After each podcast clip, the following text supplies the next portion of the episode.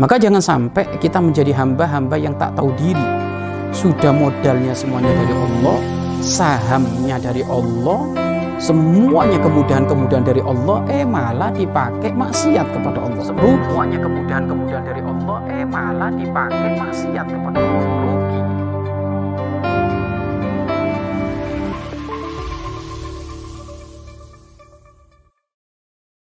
Bismillahirrahmanirrahim. Assalamualaikum warahmatullahi wabarakatuh. Alhamdulillah Alhamdulillahilladzi ikhtara min ibadi Wa mayyazahum bihidayati Wa akramahum bin nabiyyi Wa azzahum bidini Wa sallallahu wa sallama Ala imamil mursalin Habibi rabbil alamin Sayyidina wa maulana Muhammad Sallallahu alaihi wasallam Wa ala alihi wa ashabihi wa tabi'ina lahum bi ihsanin ila yaumiddin amma ba'd. Pemirsa yang dimuliakan oleh Allah Subhanahu wa taala, lapang hati, lapang dada. Ini adalah kunci kebahagiaan. Dan siapa pun rindu kebahagiaan dan siapa pun mencari kebahagiaan, maka biasakan diri kita senantiasa mencari hal-hal yang menjadikan hati kita lapang. Sorhus sodri atau insorhus sodri. Hal ini termasuk adalah wilayah hati yang dimiliki oleh para kekasih Allah Subhanahu wa taala. Lapang hati itu gambarannya adalah hal yang terasa berat akan menjadi ringan bertabur segala permasalahan menjadi tidak ada beban karena hati yang lapang. Sehingga hal ini pernah terjadi kepada Nabi Musa alaihissalam. Tatkala beliau harus memerangi ayah angkat beliau yang bernama Fir'aun dan siapa yang tidak tahu Fir'aun? Fir'aun adalah model orang yang sangat bengis. Fir'aun adalah model pemimpin yang diktator, Fir'aun adalah model orang yang kejam. Dan Nabi Musa diangkat oleh Fir'aun sebagai anaknya. Dan karena beliau adalah seorang rasul yang tentu sangat menjunjung tinggi kepatuhan kepada Allah Subhanahu wa taala, maka harus berhadapan dengan ayah angkatnya. Sehingga Nabi Musa Nabi Musa alaihissalam beliau berdoa di dalam doanya Rabbi srahli sadri wa yassir amli wahlul 'uqdatam min lisani yafqahu qawli. Ya Allah, berikan kepadaku kelapangan hati dan permudah segala urusanku. Sehingga dari sini apa yang terasa berat menurut Nabi Musa menjadi lapang semuanya. Apa yang menjadi sulit bagi Nabi Musa semuanya dipermudah karena panjatan doa Nabi Musa alaihissalam kepada Allah Subhanahu wa taala. Kemudian Termasuk lapang hati itu adalah tatkala baginda agung Nabi Muhammad Sallallahu Alaihi Wasallam beliau berdakwah ke kota Taif dilempari batu, dipukulin hingga saat itu Nabi Muhammad tertatih-tatih untuk berdiri karena begitu dahsyat hantaman pukulan dan lemparan batu dari orang-orang kafir Taif.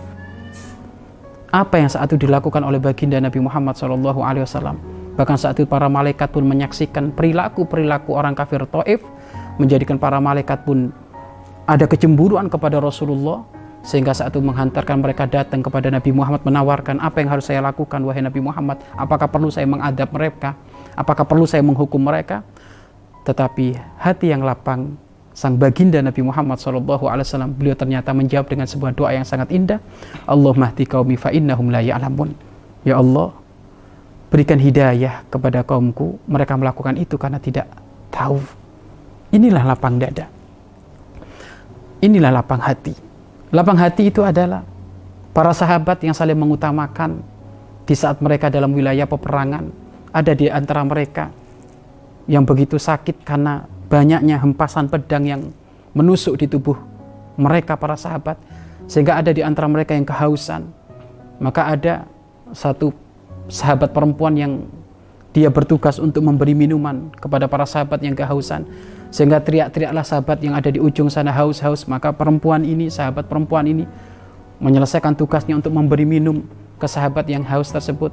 Namun belum diminumkan ke mulut sahabat yang berkata haus. Ternyata ada sahabat lagi berkata haus haus. Maka sahabat tersebut yang tadi minta terlebih dahulu berkata dahulukanlah temanku. Maka datanglah kepada sahabat yang minta kedua maka hampir diminumkan kepada sahabat yang kedua. Tak taunya sahabat yang paling ujung pun minta. Sehingga beliau-beliau saling mengutamakan. Utamakan dia utamakan dia utamakan mereka utamakan mereka. Karena mereka mungkin lebih haus daripada aku. Inilah lapang hati.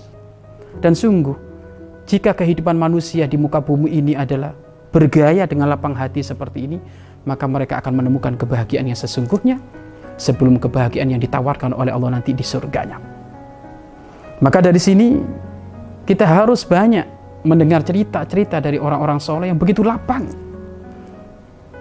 Siti Fatimah Zahra dengan Siti Sayyidina Ali karamallahu wajah dengan putra Hasan dan Husain. Beliau rela saat itu tiga hari tidak berbuka apa pun kecuali hanya air Padahal sudah disiapkan kurmanya, akan tetapi menjelang berbuka senantiasa diketok pintunya oleh si fakir, oleh si miskin, sehingga mereka semuanya sepakat untuk memberikan kurmanya kepada fakir miskin yang kelaparan daripada ia harus makan untuk buka dia. Inilah lapang hati, inilah lapang dada. Mereka adalah suri tauladan kemuliaan di dalam kehidupan kita, maka ayo kita harus lapang hati.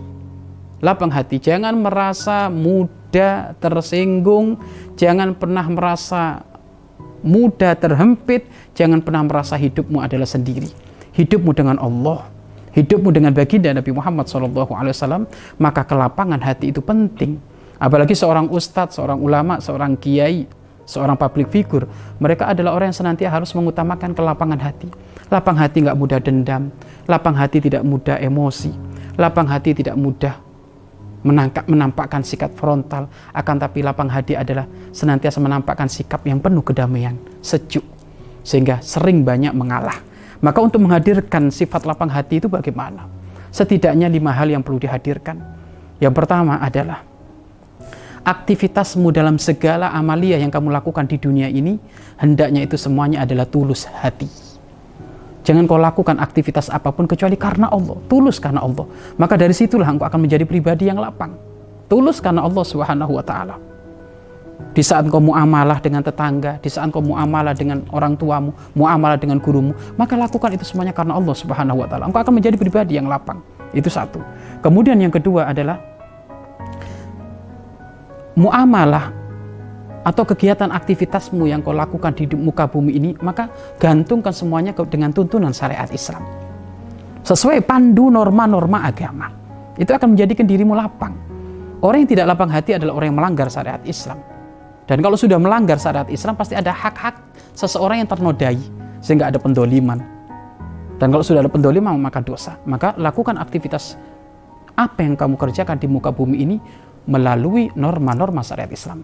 Kemudian yang ketiga adalah biasakan dirimu memandang kepada yang lebih rendah daripada dirimu atau lebih bawah daripada dirimu khususnya bab dunia. Bab dunia jangan memandang yang lebih atas, yang lebih kaya, yang lebih, yang lebih, bajunya yang lebih, motornya yang lebih, tanahnya lebih, hartanya lebih, gajinya lebih. Jangan pernah memandang seperti itu, tapi pandang yang lebih kurang daripada dirimu. Engkau akan menjadi pribadi yang syukur. Kemudian yang keempat adalah Berimanlah engkau dengan ketentuan Allah. Berimanlah engkau dengan ketentuan Allah. Engkau akan menjadi pribadi yang lapang hati. Karena apa pun yang melata di muka bumi ini, apa pun yang terjadi di muka bumi ini, semuanya sesuai ketentuan Allah. Maka engkau beriman dengan ketentuan Allah adalah engkau ridho. Ridho di saat engkau diuji oleh Allah, sehingga dengan keridoanmu engkau akan sabar. Ridho di saat engkau diberi nikmat oleh Allah, sehingga dengan dengan engkau ridho dengan nikmat Allah tersebut, sehingga engkau bersyukur. Dan yang terakhir adalah yakinilah apa pun yang kamu lakukan di muka bumi ini, semuanya ada balasan di hadapan Allah. Maka engkau sabar di saat engkau didolimi, sabar di saat engkau susah, maka ini mengundang pahala Allah Subhanahu wa taala. Begitu juga di saat engkau melakukan sesuatu kejelekan, maka ini semuanya juga akan mengundang murka Allah Subhanahu wa taala. Mudah-mudahan Ramadan menjadi pribadi yang lapang, menjadi pribadi yang hatinya penuh dengan keindahan. Wallahu a'lam bishawab.